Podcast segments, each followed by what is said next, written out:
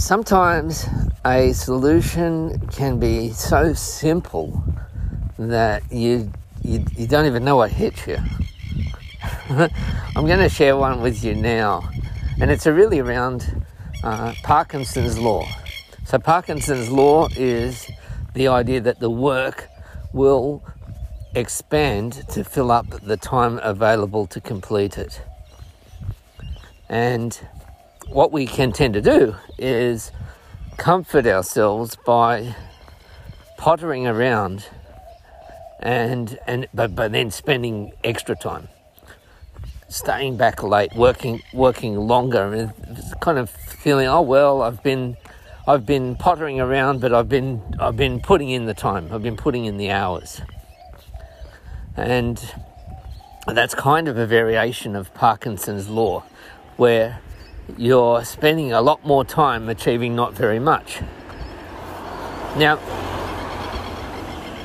Here's one of the strategies or tactics, I would call it, which has dramatically helped me, especially because I'm, I'm working in a role at the moment where I've got to build a number of processes. I have to do it for my YouTube channel and I have to do it for another project that I'm that I'm working on.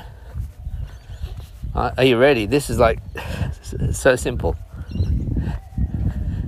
All all it is is do things in the right order. That's it. that alone, even if you're doing exactly what you are doing now, but you do them in the right order, uh, it just is a very simple way of using your time better and procrastinating less and having less doubt about yourself and that imposter syndrome. I'll give you a very, very simple, practical example. So imagine, uh, well, my wife and I had to go, had to catch a train yesterday, which we we very, very rarely do. And it went for like an hour and a half and so on. We had to go into the city, and um, and so we were away from from home for, yeah, three, four hours. And so that's quite a long time with your mobile phone not charged. well, of course, we charged our phones the night before. Now, but imagine if we had 20 minutes before we had left home, we realized, oh no, our phones aren't charged and we needed our phones.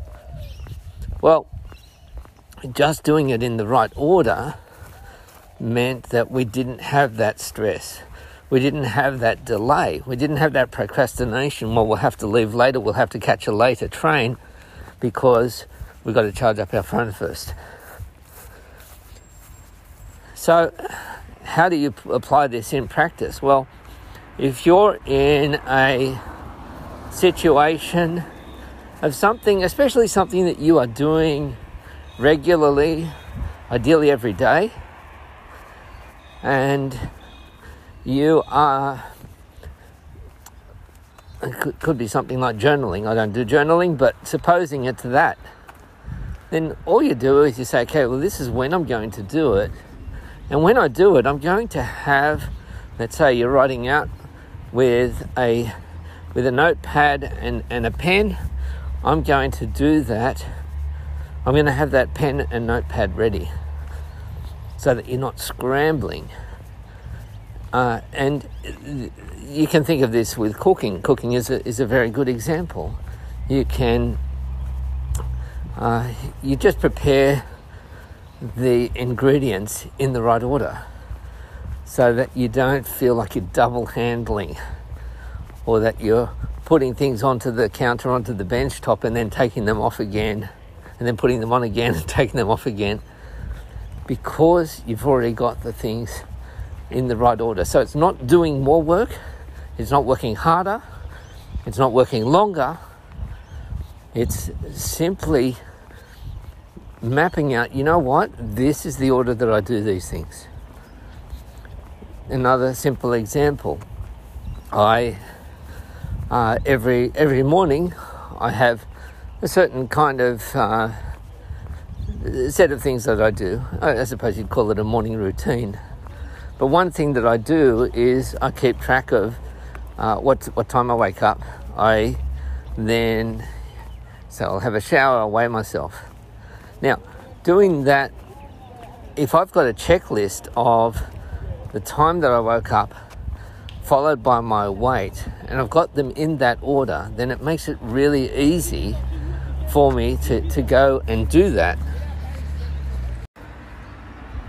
So instead of feeling that you're scrambling or where is that piece of paper or which, you know, searching down down the checklist, where is that next item? I've got them in the right order.